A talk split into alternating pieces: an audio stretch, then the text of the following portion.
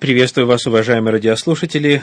У микрофона Виталий Алиник, руководитель Центра Духовного Просвещения. Мы продолжаем разговор о Библии в свете археологии, и сегодня затронем вопрос Содома и Гаморы. В книге исследователя Алексея Апарина «Проклятые города» на эту тему говорится так. Наука сегодня располагает многочисленными доказательствами точной историчности событий, описанных в 19 главе книги «Бытие». Даже изданной в советское время книге Зенона Косидовского говорится о Содоме и Гаморе следующее. В последние годы в мире ученых все прочнее утверждается мнение, что эти города существовали в действительности. Мы приведем несколько доказательств из разных сфер наук. Геология. Геологические обследования обнаружили следы редких вулканических катаклизмов в долине Иордана, у подножия горы Тавр в Аравийской пустыне, в заливе Апаба и у берегов Красного моря. Геологи установили даже дату этого стихийного бедствия. Оно произошло примерно за два тысячелетия до нашей эры, то есть во времена Авраама. История. Данные древних историков полностью подтверждают библейский рассказ – область Содомская, некогда богатая своим плодородием и благосостоянием городов, ныне же всецело выжженная вследствие греховности ее жителей, была уничтожена молнием, пишет Иосиф Флавий в книге «Иудейская война». Возгордясь своим богатством и обилием имущества, садомитяне в это время стали относиться к людям свысока, перестали быть гостеприимными, и начали бесцеремонно обходиться со всеми людьми. Разгневавшись, Господь Бог порешил наказать их за такую дерзость, разрушив их город и настолько опустошив их страну, чтобы из нее уже более не произрастало ни растения, ни плода. Господь поразил город огненными молниями, сжег его вместе с жителями и равным образом опустошил всю область, пишет тот же историк первого века Иосиф Флавий в книге «Иудейские древности». Еще более древний финикийский историк, жрец Санхунятон, в своей первобытной истории пишет «Долина Сидим провалилась и стала озером». Великий римский историк первого века нашей эры Тацит, признанный одним из самых достоверных историков древности, пишет о Мертвом море. «Расстилаются равнины, которые были некогда плодородны и покрыты многолюдными городами, а после выжжены небесным огнем.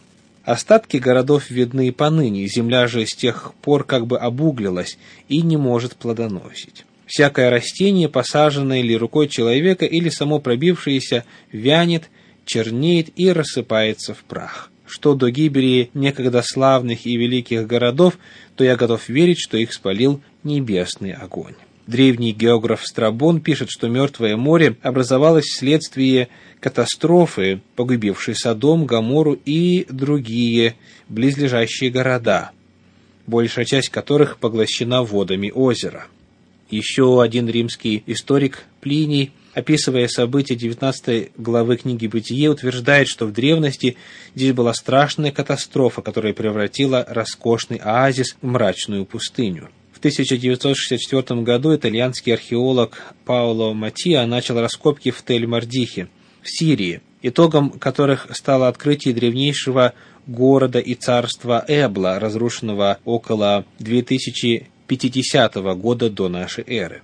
Главной и поистине уникальной находкой экспедиции стало открытие библиотеки, состоящей из 20 тысяч табличек и содержащей обширную информацию о том далеком времени. Расшифровку проводил итальянский ученый, шумеролог Джованни Петтинато. Благодаря этому открытию многие взгляды на историю в корне переменились, а многие страницы вообще были открыты заново. В ходе расшифровки были обнаружены упоминания городов Содома и Гаморы. Мы неожиданно встретились с именем Авраама, а также с названиями греховных городов Содома и Гаморы, Адмы и Сиваима на Мертвом море, которые все погибли в огне. Говорится в книге «Шумер», «Города Едема», «Энциклопедия исчезнувших цивилизаций». Доказательства реального существования Содома и Гоморры были так велики, что даже изданная в советское время академическая энциклопедия «Мифы народов мира» утверждает следующее. На реальность существования уже около середины третьего тысячелетия до нашей эры Гоморры указывают клинописные тексты из открытого недавно архива города Эбла. Итак, мы находим, что исторические свидетельства обильно доносят до нас тексты документы о реальном существовании Содома и Гоморры и происшедших трагических событиях в их истории. Следующая область, которая помогает нам сформировать мнение об этих двух городах, это фольклор. Ученые XVIII века, путешествовавшие по Палестине, тщательно собирали сведения местных племен, названия географических мест. Так у арабов том числе в древних хрониках, Мертвое море именуется не иначе, как Лотовым морем. Местные жители указывали на древние развалины, которые называли древним Сигором, где укрылся Лот. Не зная грамоты, местные полудикие племена повторили рассказ, идентичный библейскому. Археология. Первая научная экспедиция была направлена в эти места в 1848 году правительством Соединенных Штатов. Возглавил ее геолог доктор Линч. Именно он впервые обнаружил необычайные природные геологические особенности Мертвого моря. Также в верхних долинах Иордана, а также потоки застывшей лавы, отложившиеся на известняковой поверхности. Следующая археологическая экспедиция работала в этих местах в 1924 году. Ее возглавлял один из крупнейших ученых 20-го столетия доктор Албрайт и Кайл. В ходе этой экспедиции в юго-восточной конечности Мертвого моря были обнаружены под холмом Баб-эд-Дра остатки древнего укрепленного сооружения, бывшего, как установили ученые, одним из религиозных центров. Жизнь в нем была резко прекращена между 2200 и 2000 годом до нашей эры. Тогда же произошло и изменение климата, превратившего плодородные земли в пустыню. Примерно в это же время были обнаружены остатки древнего Сигора. Причем помогли в этом археологам местные жители, которые в течение десятков веков называли это место не иначе как Сигор. В 1958 году доктор Ральф Баней, совершая при помощи аквалангов исследование дна Мертвого моря, обнаружил на дне остатки плотины. В последнее время неоценимую помощь археологам оказали летчики, совершая плановые полеты над этим зловещим морем.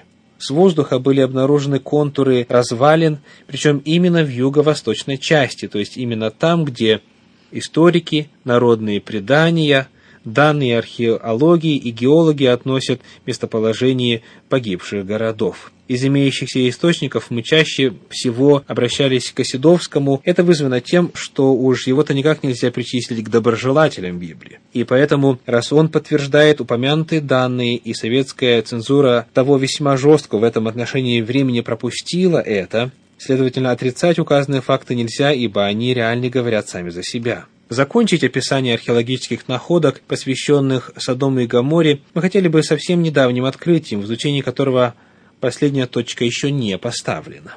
Итак, в Аль-Карак, Иордания, археологи нашли среди многих соляных столпов, находящихся в этой местности, колонну из соли, имеющую очертания женской фигуры. Изучение этой фигуры дало поразительные результаты. Оказалось, что это не просто соляной столб, случайно принявший очертания, напоминающие женские, но это настоящий человек, то есть имеется в виду окаменелость человека, ибо внутри специальными методами были обнаружены сердце и прочие внутренние органы. Углеродный анализ позволил определить и примерный возраст находки – 4000 лет. Ученые сходятся во мнении, что это, по всей видимости, жена Лота, которую, согласно Библии, Господь превратил в соляной столб – Книга Бытия, 19 глава, стихи с 24 по 26 говорят так. «И пролил Господь на Содом и Гамору дождем серую огонь, и не спроверг города сии, и всю окрестность сию, и всех жителей городов сих, и произрастение земли. Жена Желотова оглянулась позади его и стала соляным столпом.